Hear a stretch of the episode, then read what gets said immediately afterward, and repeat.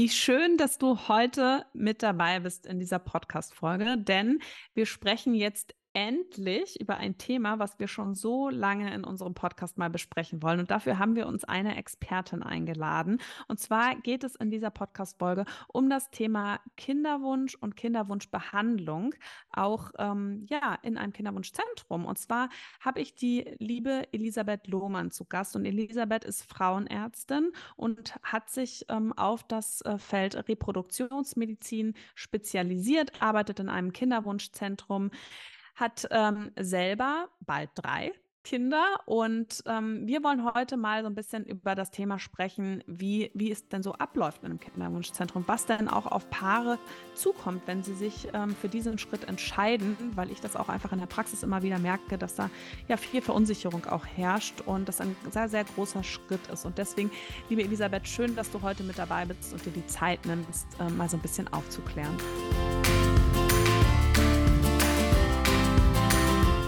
Hallo und herzlich willkommen beim Mama Academy Podcast, deinem Podcast für ein ganzheitlich gesundes und erfülltes Mama-Leben.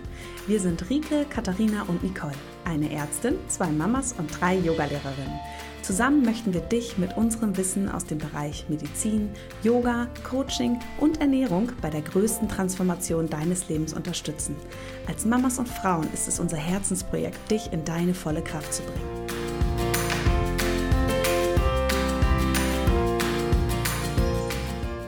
Hallo Rike, ich freue mich auch sehr, dass ich mit dabei sein darf und dass wir so ein bisschen Klarheit in die Thematik Kinderwunsch bringen können.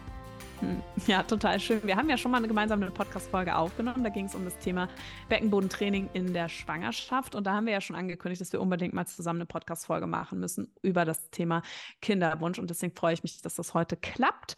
Ja, und ähm, ich springe jetzt mal einfach mal so direkt rein, beziehungsweise erzähl doch noch mal ganz kurz, in welchem Rahmen du arbeitest. Also wo arbeitest du ganz genau, ähm, dass man sich das so vorstellen kann, einfach nochmal.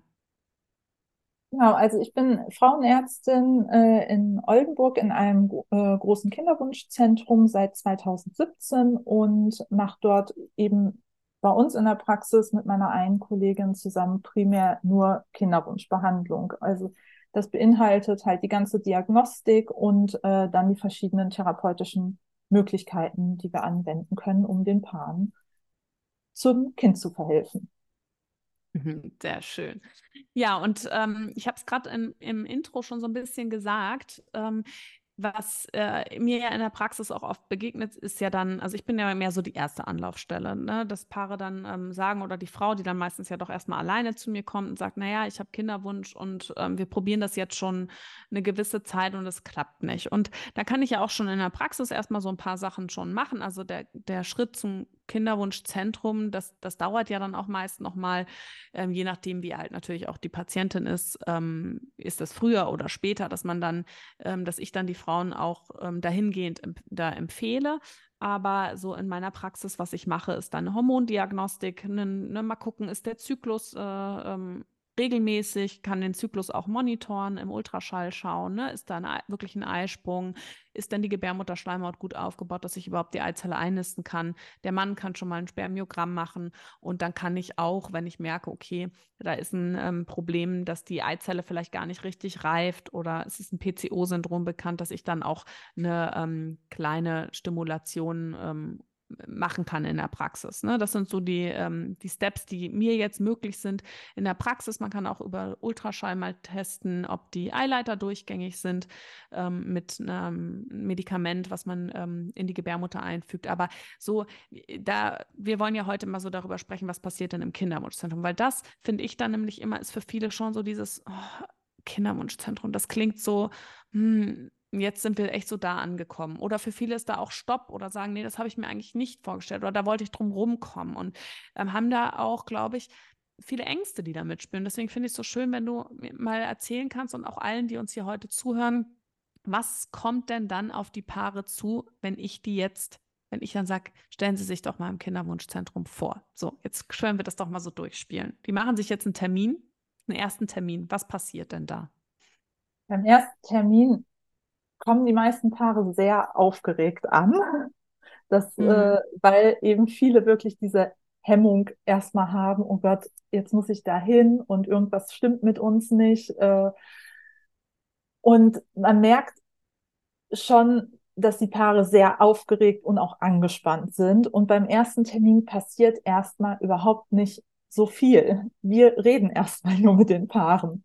Das heißt, ähm, es ist ja so, wir kennen ja weder die Frau noch den Mann in der Situation. Das heißt, wir müssen erstmal eine ausführliche Anamnese machen, hören uns an, wie lange die äh, Paare schon probieren, äh, was vielleicht der äh, Frauenarzt schon gemacht hat.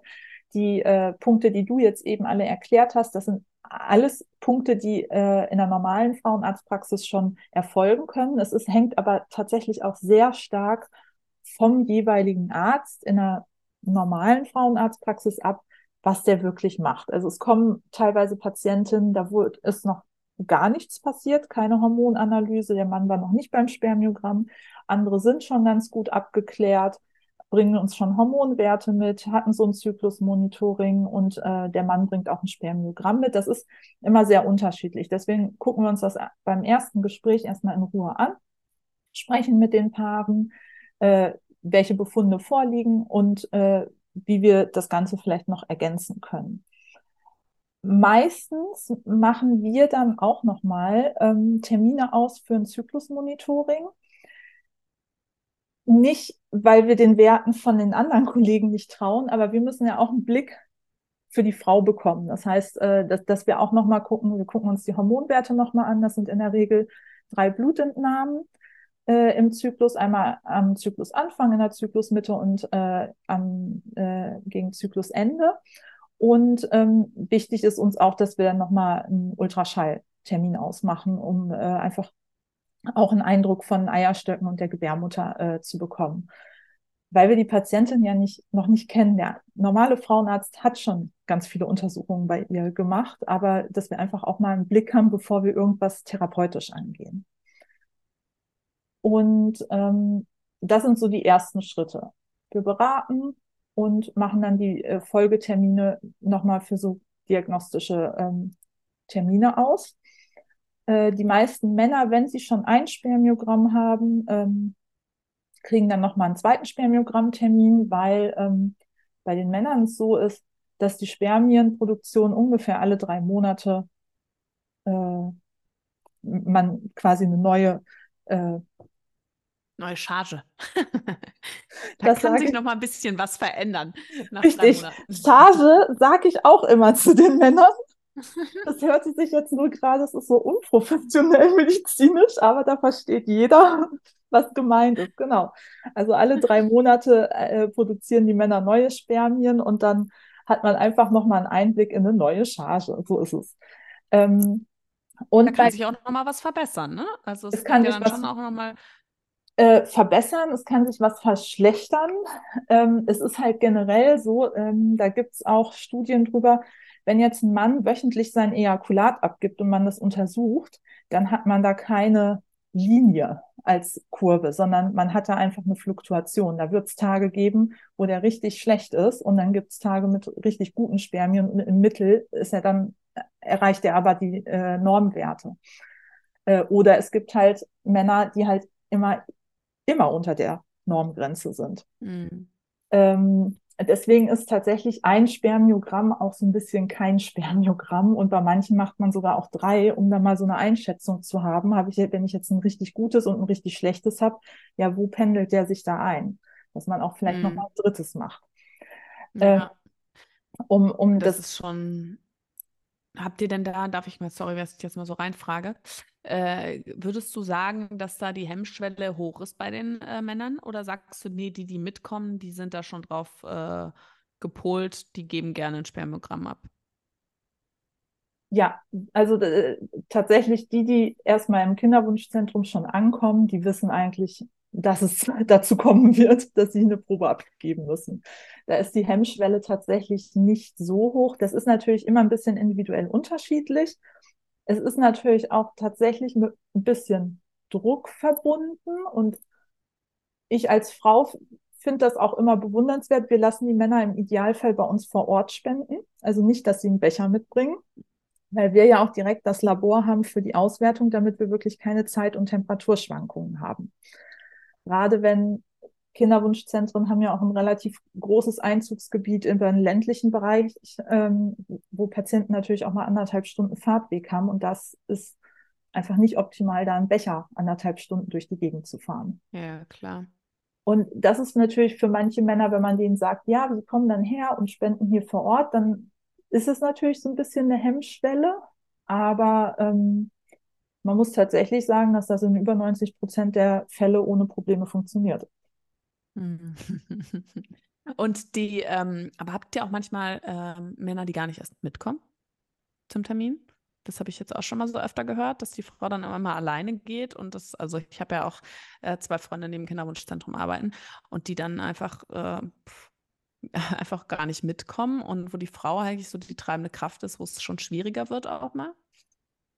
Ja, das kommt vor, aber tatsächlich unter 10 Prozent der Fälle, weil wir mhm. aber auch bei der Terminvereinbarung, wenn die Patienten Termine ausmachen, sagen, es ist einfach wichtig, dass der Mann mitkommt. Also ja. wir können nur ein Paar behandeln.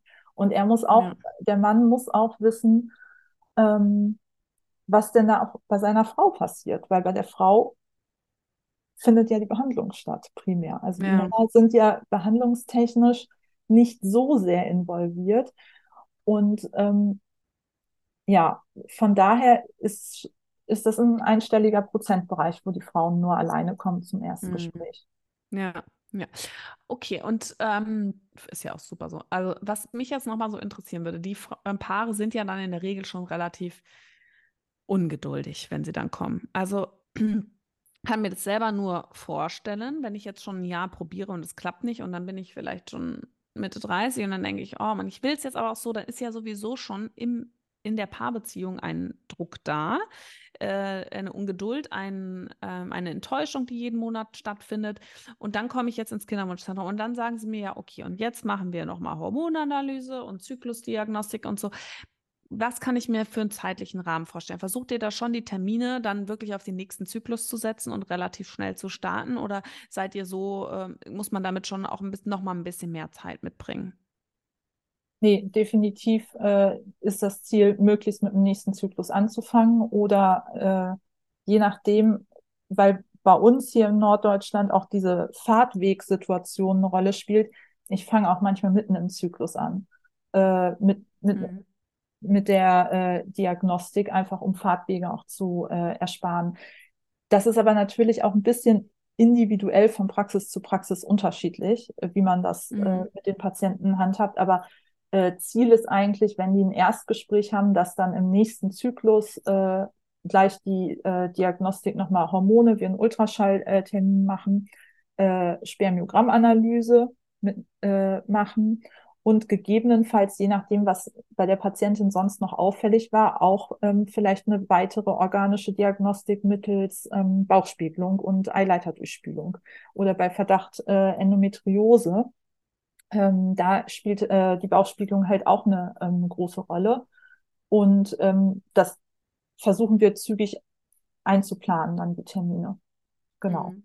Dass man vielleicht im Idealfall so, hängt natürlich immer vom Zyklus dann ein bisschen ab, sechs bis acht Wochen später ähm, den nächsten größeren Beratungstermin hat, wo wir halt sagen können, okay, das sind jetzt die Befunde. Therapeutisch können wir in die und die Richtung gehen, um nachzuhelfen. Mhm. Okay, also im ersten Schritt, ich fasse das mal zusammen, wird nochmal nach dem Zyklus geguckt bei der Frau, nach der Spermienqualität vom Mann. Und ähm, wenn sie schon Beschwerden mitbringt, also zum Beispiel weiß, sie hat mal eine Chlamydieninfektion gehabt oder sie hat immer starke Beschwerden bei der Periode, das könnte vielleicht eine Endometriose sein, würde man parallel auch schon das mit versuchen abzuklären, ob eben die Eileiter durchgängig sind oder ähm, eine Endometriose vorliegt. Jetzt sage ich mal, sie kommt, äh, oder das Paar kommt. Ähm, es sind keine weiteren Beschwerden bekannt und ähm, der, die Hormonwerte sind völlig normal und der Spermiogramm ist völlig normal. Was wäre dann der nächste Schritt? Wäre dann, würde man dann trotzdem nochmal nach den Eileitern gucken, auch wenn man da keine Anamnese hat, die da für Verklebungen spricht und würde man trotzdem eine Bauchspiegelung machen oder wie ist das dann? Genau, das ist äh, tatsächlich eine Situation, die man dann mit dem Paar zusammen diskutieren muss ähm, um medizinisch alles abzuklären, wäre tatsächlich eine Bauchspiegelung indiziert. Weil mhm. wenn die Frau ähm, keine, keinen auffälligen Hormonstatus hat, das Spermiogramm wirklich gut ist und die jetzt vielleicht schon ein, anderthalb Jahre probieren, dann muss ja irgendwo eine Ursache liegen. Das heißt, es gibt einerseits eine Wahrscheinlichkeit, dass vielleicht doch was mit den Eileitern sein könnte oder eine Endometriose da ist, die gar nicht so starke Beschwerden macht, aber die eben die äh, Schwangerschaftswahrscheinlichkeit einschränken könnte.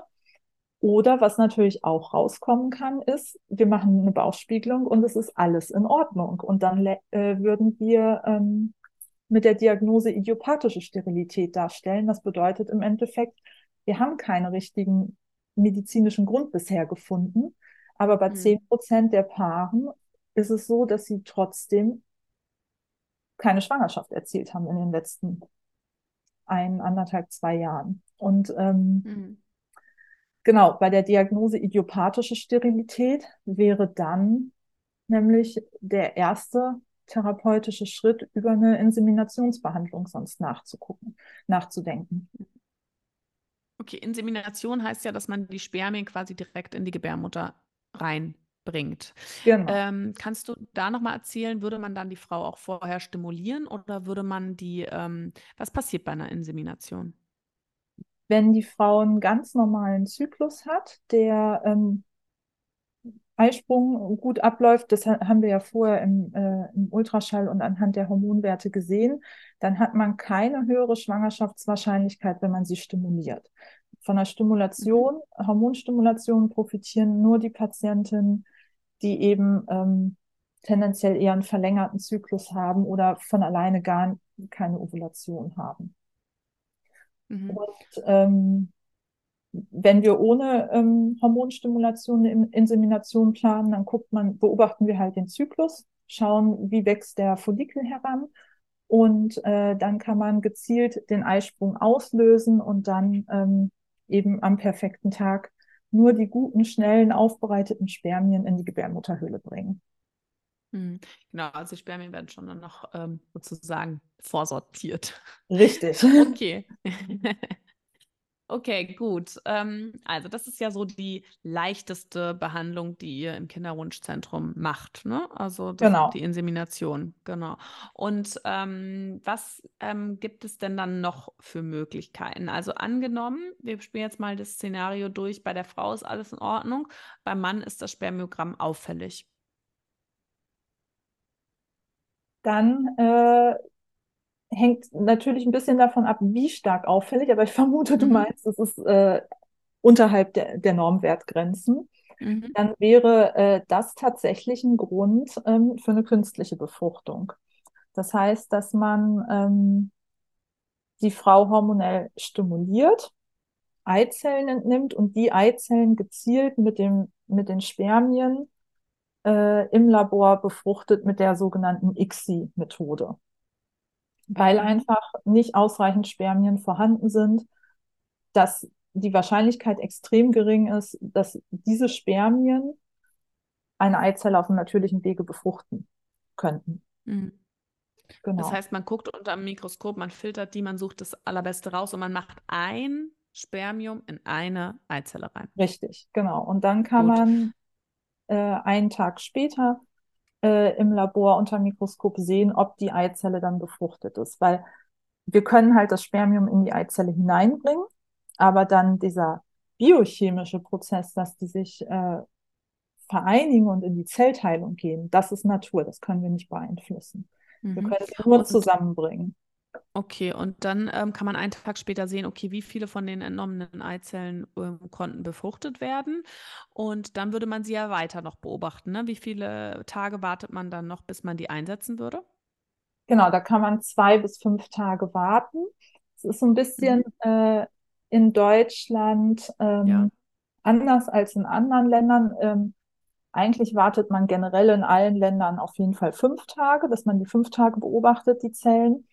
Ähm, bei uns ist es halt so, dass äh, die Krankenkassen sich kostentechnisch nur ähm, an dem Standard zwei bis drei Tage nach dieser Bef äh, künstlichen Befruchtung beteiligen. Und wenn man das fünf Tage beobachten möchte und dann erst einsetzt, das wären halt nochmal zusätzliche Kosten, die entstehen können für die Paare, ähm, an denen sich die Krankenkasse dann nicht beteiligt. Genau. Aber die Schwangerschaftswahrscheinlichkeit ist höher, wenn man noch ein paar Tage länger wartet. Richtig, weil einfach die Zellen, die sich bis Tag fünf nicht korrekt weiterentwickeln, hat man dann ja auch gar nicht eingesetzt. Mit denen wäre man ja auch mhm. nicht schwanger geworden, wenn man die an Tag zwei oder drei eingesetzt hätte. Kann Deswegen, man immer nicht verstehen, ne? warum die das machen, weil man ja dann denkt, okay, die wollen ja auch sich dann die Kosten vielleicht für eine weitere Behandlung sparen. Warum warten die dann nicht für fünf Tage? Ja, man, aber man kann bei den gesetzlichen Krankenkassen ja öfter mal nicht alles verstehen, was bezahlt wird und was nicht bezahlt wird. Ja. Ähm, das, es war halt, als sie das, glaube ich, festgelegt hatten, wie die äh, ähm, Kosten berechnet werden, da war das mit, den, äh, mit der längeren Kulturzeit halt auch äh, wissenschaftlich noch kein Standard und bewiesen, dass das eben sinnvoll ist. Und bis mm, Krankenkassen okay. irgendwann mal ja sich da anpassen, das dauert ja immer ein bisschen. Mm, okay. Gut, und dann, wie viele von den befruchteten Eizellen würde man denn in Deutschland einsetzen?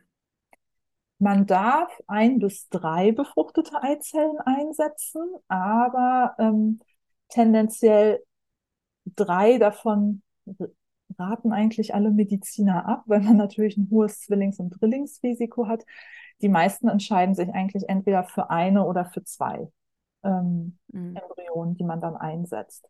Und tendenziell hat sich in den letzten Jahren äh, der Trend dahingehend entwickelt, dass man tatsächlich eher auch nur einen Embryo einsetzt, einfach weil wir nicht ähm, so eine hohe künstliche Zwillingsschwangerschaftsrate ähm, haben wollen, weil eine Zwillingsschwangerschaft natürlich auch für den Körper der Frau ähm, mit höheren Risiken verbunden ist.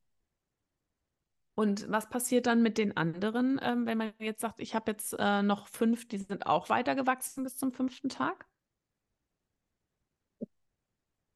Das ist nochmal eine spezielle Situation. In Deutschland ist es so, wir dürfen gar nicht so viele Zellen bis Tag fünf beobachten. Ähm, wenn wir jetzt im europäischen Ausland wären, da würde man einfach alle befruchteten Eizellen bis Tag fünf beobachten, egal wie viele es sind. Wenn ein Paar zehn oder zwölf befruchtete Eizellen hat, würde man die beobachten. Und dann ist natürlich die Wahrscheinlichkeit am Ende hoch, dass man an Tag fünf äh, mehr als zwei befruchtete Eizellen, äh, mehr als zwei Blastozysten übrig hat. Das ist aber vom deutschen Embryonenschutzgesetz so nicht gewünscht, sodass man gar nicht mit so vielen äh, äh, befruchteten Eizellen in diese Blastozystenkultur geht, sodass meistens nicht unbedingt Blastozysten übrig bleiben ähm, und man vorher schon sagt, man friert welche ein. Dass man vielleicht mit mhm. vier Z befruchteten Zellen in so eine Blastozystenkultur geht, hat das Paar aber acht insgesamt, würde man die vier anderen als Vorkernstadium einfrieren. Und was passiert, wenn man jetzt vier hat und die gehen bis Tag fünf und man nimmt da nur eins? Was passiert mit den anderen dreien? Dann kann man die notfallmäßig natürlich einfrieren. Das ähm, darf man dann. Das, äh, das darf man, ähm, weil ja nicht bewusst geplant wurde, dass wir am Ende die anderen übrig haben. Weil mhm. theoretisch etwas mehr als 50 Prozent in so einer Blastozystenkultur eben abstirbt. Aber es gibt halt so Zyklen, gute Zellqualität, alle vier machen das Rennen bis Tag fünf. Das ist ja prinzipiell für das Paar positiv. Ja, und ähm, dann kann man sie einstellen, wenn sie das wollen. Ja, vier darf man in Deutschland quasi dann, hast du gesagt, ähm, mitnehmen? Bis zu, bis zu dem Tag fünf? Oder wie viel darf man dann also nehmen? Also mit vieren starten. Ja, okay. Genau. Spannend. Das wusste ich auch noch nicht, dass das da begrenzt ist. Okay, super. Okay, jetzt haben wir über die ICSI-Methode gesprochen. Das heißt, für die Frau, ähm, man, sie wird hormonell stimuliert. Das heißt, sie bekommt Hormone, die sie zum Teil spritzen muss und auch schlucken muss, oder? Und ähm, oder ist das unterschiedlich? Ja. Genau, die meisten Hormone müssen gespritzt werden. Ähm, Meistens ist es so, dass man mit einem Hormon anfängt, was dazu führt, dass mehrere Eizellen eben gleichzeitig im, in den Eierstöcken heranreifen und nach ein paar Tagen startet man dann noch mit einem zweiten Hormon, was den Eisprung unterdrückt, damit die Frau nicht vorzeitig einen Eisprung hat und die heranreifenden Eizellen dann von alleine springen. Ähm, und das meiste sind halt so ähm, fertig äh, oder so Pens, wie man das von ähm, Diabetespatienten kennt, wo man so Dosis einstellen kann und dann muss man das in den Bauch spritzen. Es gibt aber auch noch ähm, Hormone, die in Form von einem Nasenspray verabreicht werden können. Also da gibt es halt so ein paar unterschiedliche Verabreichungsformen, mhm. aber ohne Hormonspritzen geht's nicht. Okay. Und dann kommen wir an den Tag der Eizellentnahme und das wird ja in einer ähm, kompletten Narkose durchgeführt, oder? Genau. Also wir machen das bei uns in Narkose. Ähm, das ist eine kurze Narkose, dauert so zehn Minuten, dass man kurz einschläft und dann wird halt von der Scheide aus ähm, Ultraschall gemacht und wir können dann durch die Scheidenwand äh, jeweils rechts und links in den Eierstock piezen und die Eizellen mit einer Nadel raussaugen aus den Eierstöcken. Mhm. Man kann und das dann, Ganze auch ja. ohne Narkose machen. Das machen wir manchmal auch, wenn wir nur sehr wenig Eizellen erwarten. Dann ist es halt manchmal einmal oder zweimal so ein Peaks. Das kann man tolerieren, das funktioniert ganz gut. Wenn wir aber irgendwie 10, 12 Eizellen haben, dann ist es schon angenehmer, das in Narkose zu machen. Ja, das glaube ich. Aber für die Frau natürlich schon auch mit ähm, gewissen Risiken verbunden und Richtig. auch mit, ja, also Aufwand, ne? Ja. Und ähm, dann, wie ist das dann bei dem Einsetzen? Wie läuft dann das Einsetzen? Also wir haben jetzt mal die Vorstellung, es läuft super und die Frau möchte, ähm, hat jetzt eine Blastozyste oder das Paar und die soll jetzt in die Gebärmutter eingesetzt werden. Da nimmt die Frau ja dann auch nachdem ähm, die Eizellen entnommen werden, auch wieder ein Hormon, ne? damit die Schleimhaut schön. Genau, dann wird in der zweiten Zyklushälfte äh, gibt man ja ähm, Progesteron noch dazu. Das mhm. gibt es halt in Zäpfchenform äh, oder auch äh, Tablettenform oder kann auch gespritzt werden, aber das wird eher selten dann als Hormon gespritzt, weil die anderen äh, Verabreichungsformen einfach einfacher sind vom Handling her. Ja. Genau, und das Einsetzen, das findet äh, in der Regel ohne Narkose statt, auf einem ganz normalen Günststuhl. Ähm, stellen wir uns den Muttermund ein, so wie man das bei einer Krebsvorsorgeuntersuchung äh, kennt. Und dann wird mit einem ganz, ganz dünnen ähm, Katheter äh, können wir die Embryonen eben in die Gebärmutterhöhle einsetzen. Das, ohne Narkose. Ohne Narkose. Der Mann kann bei uns auch dabei sein. Ähm, äh, beim Einsetzen. Genau. Und mhm. das ist in der Regel, geht das relativ schnell. Wenn, ja, äh, und, und, kann man auch sagen, wie hoch die Erfolgschancen bei so einer ICSI-Behandlung sind? Es hängt ein bisschen äh, vom Alter der Patientin ab, aber ähm, durchschnittlich gesehen hat man nach einem Embryotransfer ähm, so um die 30 Prozent der Paare, äh, die. Mhm. Ähm, das ist ja schon recht hoch eigentlich. Mehr als im natürlichen Zyklus. Genau, mehr als im natürlichen Zyklus. Und man muss ähm, sagen, dass nach drei bis vier künstlichen Befruchtungen sind so 65 bis 70 Prozent der Paare, die so viele Behandlungszyklen hatten, schwanger. Ja, wow, das ist doch schon mal äh, ganz positiv. Das ist ganz Fall. positiv, aber auf der anderen Seite hat man natürlich auch 30 Prozent der Paare, die ja. auch nach vier Behandlungszyklen immer noch nicht schwanger sind. Nee, das, das heißt äh, auf jeden Fall. Nicht, dass die, dass die Chancen bei denen jetzt, dass sie nie schwanger werden, aber ähm, es ist natürlich auch immer eine emotionale, nervliche Frage, wie oft man solche Behandlungen als Paar machen kann, also für sich durchstehen kann, weil natürlich nach so einem Embryotransfer, wenn dann äh, der Schwangerschaftstest negativ ist, die Enttäuschung noch mal größer ist, als das ja schon davor in der Zeit, wo jeden Monat dann die Periode ja wieder kam. Das hat ja auch schon ja. was mit der Frau gemacht. Total, auf jeden Fall. Nee, das ähm, auch, dass man, ähm, ich meine, auch die Frau, die dann natürlich auch viel auf sich nimmt. Nicht jeder Frau geht es gut unter den Hormonbehandlungen. Jeder steckt das gut weg und dann natürlich auch als Paar und auch diese ganzen Termine. Ne? Also man genau. hat ja auch viele Termine und ähm, man hat viele Momente, in denen man hofft und hofft. Man hofft erstmal, dass da genügend Eizellen sind. Man hofft, dass die Blastozyste wächst. Man hofft, dass sie angeht. Und das ist ja auch immer ähm, schon sehr, sehr anstrengend auf jeden Fall. Ja. Das stimmt. Okay, kannst du vielleicht nochmal erzählen, ähm, es gibt ja noch eine andere Art und Weise der künstlichen Befruchtung. Also die ICSI ist ja schon das, sage ich mal, wenn ähm, größere Probleme vorherrschen. Ne? Und ähm, dann gibt es ja auch noch die ähm, bekanntere, vielleicht auch In-vitro-Fertilisation, die ähm, ja, die auch außerhalb des Körpers stattfindet. Kannst du da nochmal was zu sagen? Genau, also bei der In-vitro-Fertilisation, das ist eigentlich so ein bisschen äh, nur Ursachenverteilung. Die ICSI wird halt gemacht, wenn wir definitiv ein Spermienproblem haben. Und äh, die IVF wird halt dann äh, angewendet, wenn die Ursache eher auf Seite der Frau liegt, zum Beispiel eben, dass sie, ähm, dass die Eileiter nicht durchgängig sind, aber der Mann hat ein super Spermiogramm. Und die ganze Vorbereitung ist und auch die Eizellentnahme, der Ablauf ist total gleich. Es ist eigentlich nur der Schritt im Labor, der sich unterscheidet. Dabei ähm, es ist bei der IVF so, dass die Eizellen und Spermien zusammen in Schalen gelegt werden und die Spermien selber in die Eizelle hinein gelangen sollen, weil eben eine ausreichende Anzahl an äh, Spermien vorhanden ist, ist, ist, die man pro Eizelle zuteilen kann. Da geht man immer so von 150.000 bis 200.000 Spermien, die man zu einer Eizelle packt, aus. Ähm, das ist eine gute Anzahl, um eben dann eine natürliche Befruchtung erzielen zu können. Was ist der Vorteil dazu im Gegensatz zu ICSI? Weil ich stelle mir es jetzt so vor, wenn ich ein aufbereitetes Spermium habe und das direkt in die Eizelle mache, ist doch die Wahrscheinlichkeit höher, dass das gut funktioniert oder ist das, äh, täuscht das? Das täuscht tatsächlich von der Statistik her. Wenn wir ein gutes Spermiogramm haben, ähm, nehmen wir ja auf, also nur die guten Spermien filtern wir ja aus dem Ejakulat auf, raus. Also es sind ja aufbereitete Spermien, die wir zu den Eizellen geben. Aber der Vorteil ist tatsächlich der natürliche Selektionsprozess.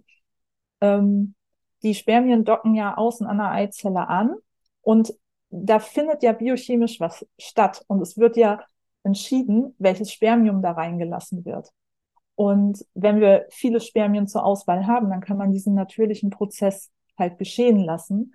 Wenn wir aber vielleicht nur 10.000 Spermien insgesamt haben, aber 10 Eizellen, dann, dann passt das nicht, das Verhältnis. Dann, äh, dann ist es effektiver, sich nach ähm, ja, primär ja optischen Kriterien durch ähm, die Labormitarbeiter zu entscheiden, okay, da ist ein gutes Spermium, das sieht nach äh, den Kriterien und Beweglichkeitskriterien gut aus das nehmen wir und bringen es aktiv in die Eizelle hinein. Aber mhm. diese individuelle Selektion, die da von den Zellen ja selbst, wie es sonst in der Natur ist, getroffen wird, die hat man ja bei der ICSI nicht. Mhm. Und deswegen hat man tatsächlich, wenn wir ähm, gute Spermiogrammbefunde haben bei den Männern, ist die Schwangerschaftswahrscheinlichkeit mit IVF ähm, besser. Also äh, eine ICSI würde deren Chance nicht unbedingt erhöhen. Ja, okay, krass. Und die werden dann auch zum gleichen Zeitpunkt eingesetzt? Genau. Und auf die gleiche Art und Weise, oder? Richtig. Also eigentlich genau. ist nur der Unterschied. Der genau, Unterschied super. ist nur ähm, im Labor, ob die äh, eben die Befruchtung im Labor unter natürlichen Bedingungen stattfindet oder ob wir danach helfen, dass wir gezielt mhm. das Spermium reinbringen in die Eizelle. Ja, Okay, das sind auch, jetzt haben wir ja über ähm, die drei verschiedenen äh, Möglichkeiten gesprochen, Insemination, ICSI-Behandlung und IVF. Gibt es noch weitere oder haben wir damit eigentlich so das Spektrum ähm, abgeschlossen? Das ist eigentlich soweit das äh, Hauptspektrum.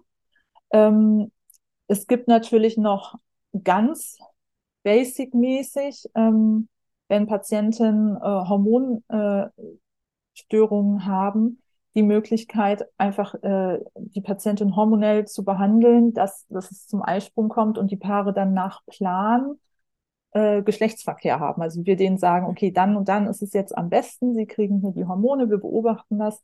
Das ist so die äh, einfachste Variante. Ähm, das machen auch ja manche Frauenärzte normal in der Praxis, mhm. ähm, aber eben halt auch nicht alle. Deswegen machen wir sowas natürlich auch. Ja, VOZ. Verkehr genau. zum optimalen Zeitpunkt. Richtig. Sowas mache ich auch in der Praxis, genau. Aber ja, ja spannend. Ich denke, da hat man echt schon mal noch einen ganz guten Überblick bekommen. Ähm, was es denn auch für Möglichkeiten gibt und wie dann auch entschieden wird und was vielleicht auch auf einem die Paare zukommt, wenn sie zu euch ins Kinderwunschzentrum kommen. Hab, bietet ihr denn auch eine psychologische Begleitung an? Habt ihr da Partner, mit denen ihr zusammenarbeitet oder würdest du das empfehlen auf jeden Fall? Also generell wird das äh, empfohlen. Es ist natürlich immer unterschiedlich, äh, wie stark äh, ein Paar psychisch belastet äh, ist durch ähm, äh, so einen Kinderwunsch und dann auch die, äh, durch die Behandlung. Das ist natürlich sehr individuell. Ähm, tatsächlich bei uns hier in der Gegend hat es sich schwer gestaltet. Wir haben jetzt keinen konkreten Psychotherapeuten, wo wir die Paare hinschicken können, weil das einfach schwierig mit den Kooperationen sind.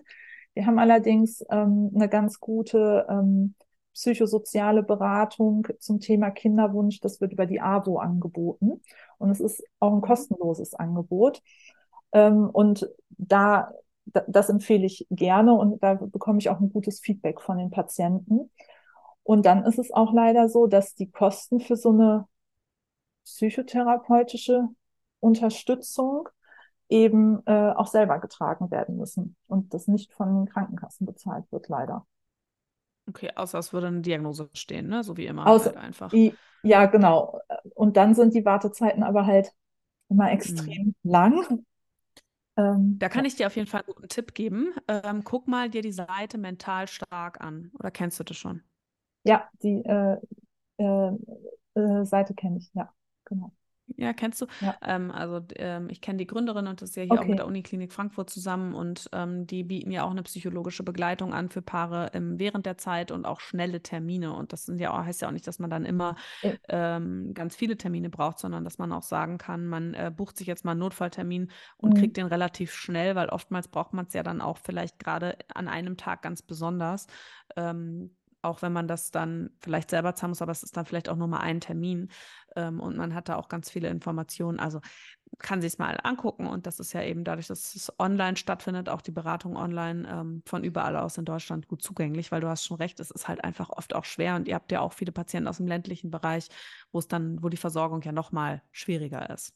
Genau, also so eine richtige psychotherapeutische Begleitung ist tatsächlich leider schwierig äh, zu äh, bekommen.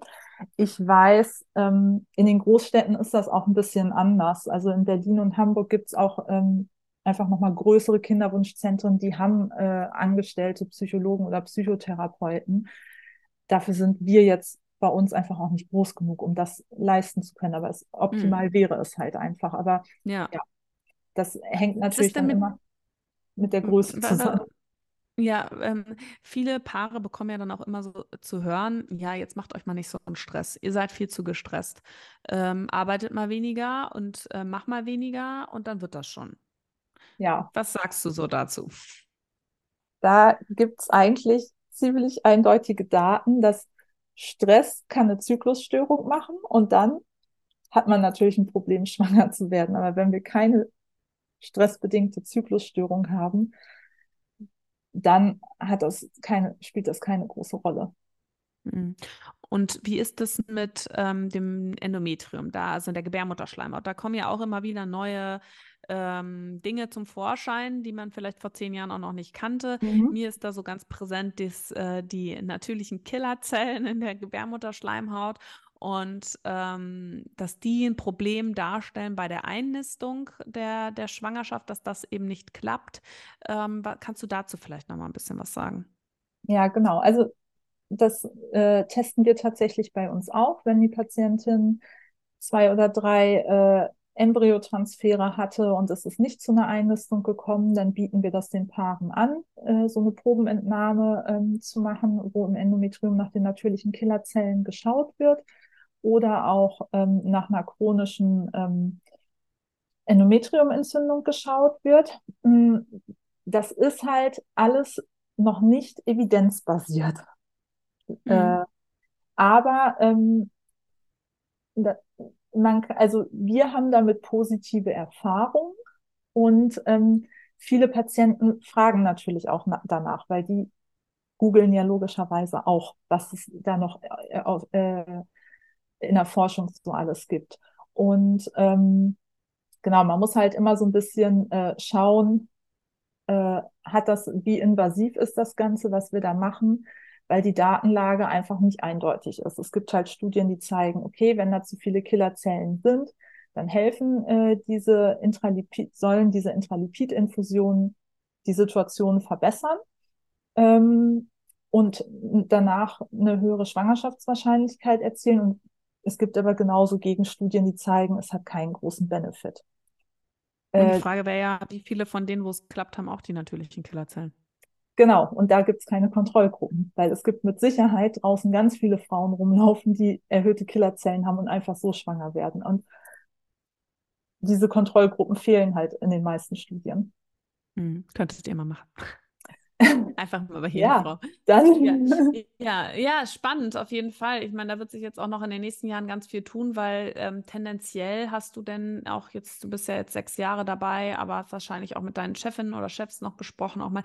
Wie ist denn so ähm, das, das Aufkommen und die Nachfrage? Hat sich das in den letzten Jahren verändert?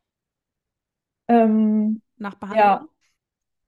Ja, doch, also wir haben eine gute Nachfrage äh, muss man sagen. Also es äh, ja leider so mit der Hauptfaktor ist einfach, dass sich dieser Kinderwunsch so weit nach hinten verschiebt, dass die meisten ja erst mit Anfang 30 anfangen, äh, ihren Kinderwunsch zu realisieren. Und das Alter ist immer noch mit der Hauptfaktor mit bei uns Frauen, womit die Fruchtbarkeit abnimmt.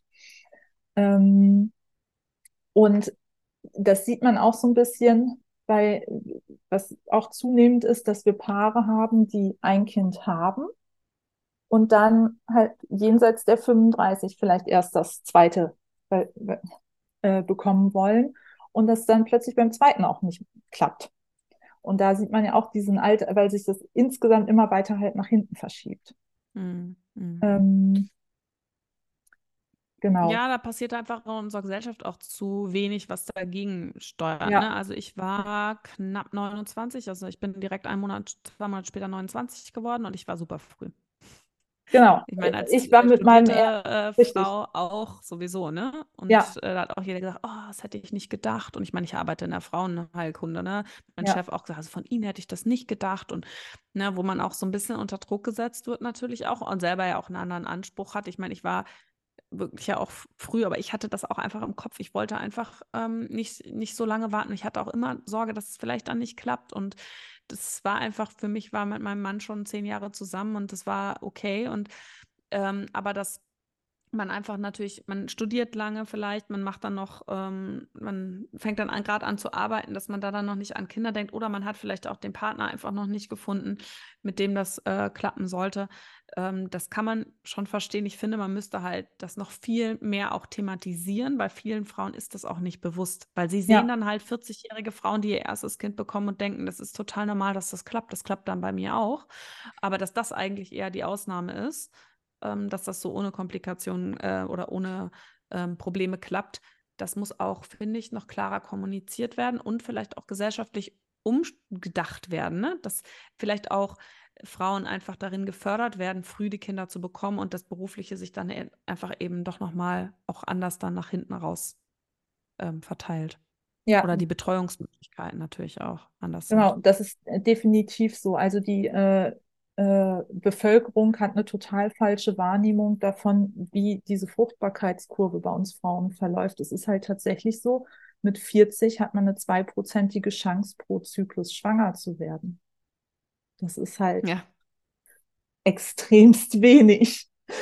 Ähm, und äh, da müsste, es wird ja immer nur über Verhütung geredet wie wichtig das Ganze ist in Schulen ja. oder auch äh, an Unis. Aber eigentlich müsste da äh, auch gleichzeitig äh, thematisiert werden, dass diese fruchtbare Phase endlich ist und dass es zu Problemen kommen kann, wenn man äh, zu spät dran ist. Ähm, ja, und das ist halt unser gesellschaftliches Problem. Und dann natürlich eben diese fehlende Möglichkeit, äh, dass man dann als Frau mit Kindern trotzdem Karriere machen kann und äh, mhm. da eine gesicherte Situation hat, dass man die äh, gut versorgt hat in der Zeit, wo man arbeiten geht. Total. Ich finde das spannend. Ähm, ich werde jetzt 35 und ähm, wenn ich so sage, ja, ach, wir überlegen vielleicht doch irgendwann nochmal eins, dann sagen meine äh, Muttis hier in meiner Umgebung, aber ja, du hast ja noch Zeit, weil ich habe wirklich viele, die jetzt mit 40 noch ein Kind bekommen und die sagen, ja, aber du bist doch noch voll jung. Und ich denke mir als Frauenärztin, mhm. die diese Kurve ganz wohl im Blick hat und weiß, dass mein Höhepunkt schon vor 15 Jahren war meiner Fruchtbarkeit, äh, dass ich denke, nee, Leute. Das ist nur, weil es bei euch geklappt hat, heißt das nicht, heißt dass es auch bei mir und auch ähm, natürlich auch Frauen in meiner Umgebung, die sind zwar mit 40 schwanger, aber die haben halt auch schon einige ähm, Fehlgeburten gehabt dazwischen. Ne? Also es war dann doch vielleicht gar nicht so komplikationslos ähm, dass, dass das wirklich oft, gerade auch bei äh, Frauen, die eben nicht im medizinischen Bereich tätig sind oder sich damit auskennen, dass das einfach so auch nicht kommuniziert wird untereinander. Ne? Das ist halt dann, man sieht ja dann auch nur die, wo es geklappt hat, weil die, wo es nicht geklappt hat, reden ja auch wenig darüber, was ja auch genau. dann ähm, Problem dann darstellt irgendwie. Ja. Super, äh, super spannend auf jeden Fall. Ich finde, du machst einen ganz, ganz tollen Job und äh, was super Wichtiges, weil es einfach, denke ich, für viele Paare ja auch einfach ein Lebenstraum ist, dann ein Kind zu bekommen, Familie zu gründen und ich mir wirklich nur ansatzweise vorstellen kann, was das auch für eine Belastung sein muss, ähm, als Paar, als Frau, einfach ähm, da diesen Weg zu gehen ne? und ähm, sich da dann gut aufgehoben zu fühlen im Kinderwunschzentrum. Ich hoffe, dass wir heute in der Folge einfach auch nochmal so ein bisschen Ängste abbauen konnten mit dem, was dann auch wirklich da passiert und wer da dann vielleicht auch vor einem sitzt, dass da dann auch so eine ganz äh, nette, empathische Ärztin vor einem sitzen kann, ähm, die einen damit begleitet und ähm, unterstützen möchte. Und ähm, das finde ich ganz, ganz toll. Und vielen Dank auf jeden Fall an dich, dass du dir da so viel Zeit genommen hast. Ja, sehr gerne. Was mir vielleicht jetzt am Ende nochmal wichtig ist zu sagen, mhm. ähm, wenn man sich einen Kinderwunsch vorstellt, man wird ja zu keiner Behandlung gezwungen. Also es ist ja auch so, man, man kann ja einfach im Zweifel erstmal abklären lassen, woran es liegt. Und wenn dann, äh, es gibt schon durchaus viele Paare, die sagen, nee, so eine Schritt künstliche Befruchtung, das ist nichts für uns. Aber dann hatten die wenigstens einmal eine adäquate Beratung, wie eben so die Zahlensituation ist und die Wahrscheinlichkeit, dass es vielleicht irgendwie äh, irgendwann doch nochmal klappt, weil tatsächlich statistisch gesehen gibt es auch ähm, eben die Fälle, dass so, auch wenn Paare Kinderwunschbehandlungen gemacht haben und nicht schwanger geworden sind, fünf Prozent Restwahrscheinlichkeit besteht, dass doch irgendwann ein, eine Schwangerschaft eintritt. Das ist nicht viel, aber diese Fälle gibt es ja und die kennt auch fast jeder in seinem Bekanntenkreis, dass Paare Behandlungen hatten und das haben wir auch in der Praxis ganz häufig ähm, und plötzlich in so einer Behandlungspause tritt dann doch mal eine Schwangerschaft ein. Das ist halt die Restwahrscheinlichkeit, die eben da ja. ist. Genau. genau, wie du es ja auch gesagt hast. Ich meine, im Endeffekt brauchen wir ein Spermium, ein gutes, ja. was da reinkommt und eine gute Eizelle. Ne? Ähm, haben wir auch tatsächlich im Freundeskreis. Und ja. ähm, ich wollte immer mal wieder auch mal mit dem Paar nochmal sprechen. Ähm, die haben dann wirklich viele Behandlungen gehabt und haben es dann einfach ähm, für sich abgeschlossen und dann ist es ähm, doch spontan passiert, was so super, super schön ist und äh, wo man sich einfach auch eben sagen mussten, wenn, auch wenn die Ergebnisse, die bei den ganzen Untersuchungen rauskommen, nicht sehr positiv sind, heißt das ja nicht, dass nicht doch eine winzige Wahrscheinlichkeit da ist äh, oder eine kleine Wahrscheinlichkeit, dass doch mal das richtige Spermium die richtige Eizelle findet. Und ähm, Oh, ja, finde ich schön, dass du das nochmal am Ende auch so gesagt hast und auch, dass man eben nicht gezwungen ist, da eine Behandlung zu machen, wenn man sagt, ich gehe jetzt ins Kinderwunschzentrum, sondern dass man sich auch einfach erstmal das anhören kann. Was käme denn auf mich zu? Was sind denn die nächsten Schritte? Und in, zu jedem Zeitpunkt immer auch sagen kann, ähm, okay, möchten wir nicht oder möchten wir zum aktuellen Zeitpunkt auch noch nicht. Ne? Das kann sich ja auch nochmal verändern mit der Zeit. Ja, Genau, wir haben auch welche, die kommen dann zwei Jahre später und sagen, okay, jetzt sind wir bereit für eine Behandlung. Und wir haben es einfach ja. nochmal zwei Jahre probiert und es hat halt leider nicht geklappt. Also das Paar entscheidet ja, was gemacht wird und wann es gemacht wird. Äh, dass jetzt Zeit hinauszögern die Chancen nicht verbessert, das muss einem halt klar sein, aber ähm, niemand wird zu einer Behandlung gezwungen, dass das nächsten Monat jetzt passiert. Das, mhm. äh, also ja. erstmal geht es ja um Informationen zu sammeln äh, am Anfang mhm. darum, wo ja. die Ursache liegt und was man machen kann und dann entscheidet das Paar. Ja, super schön.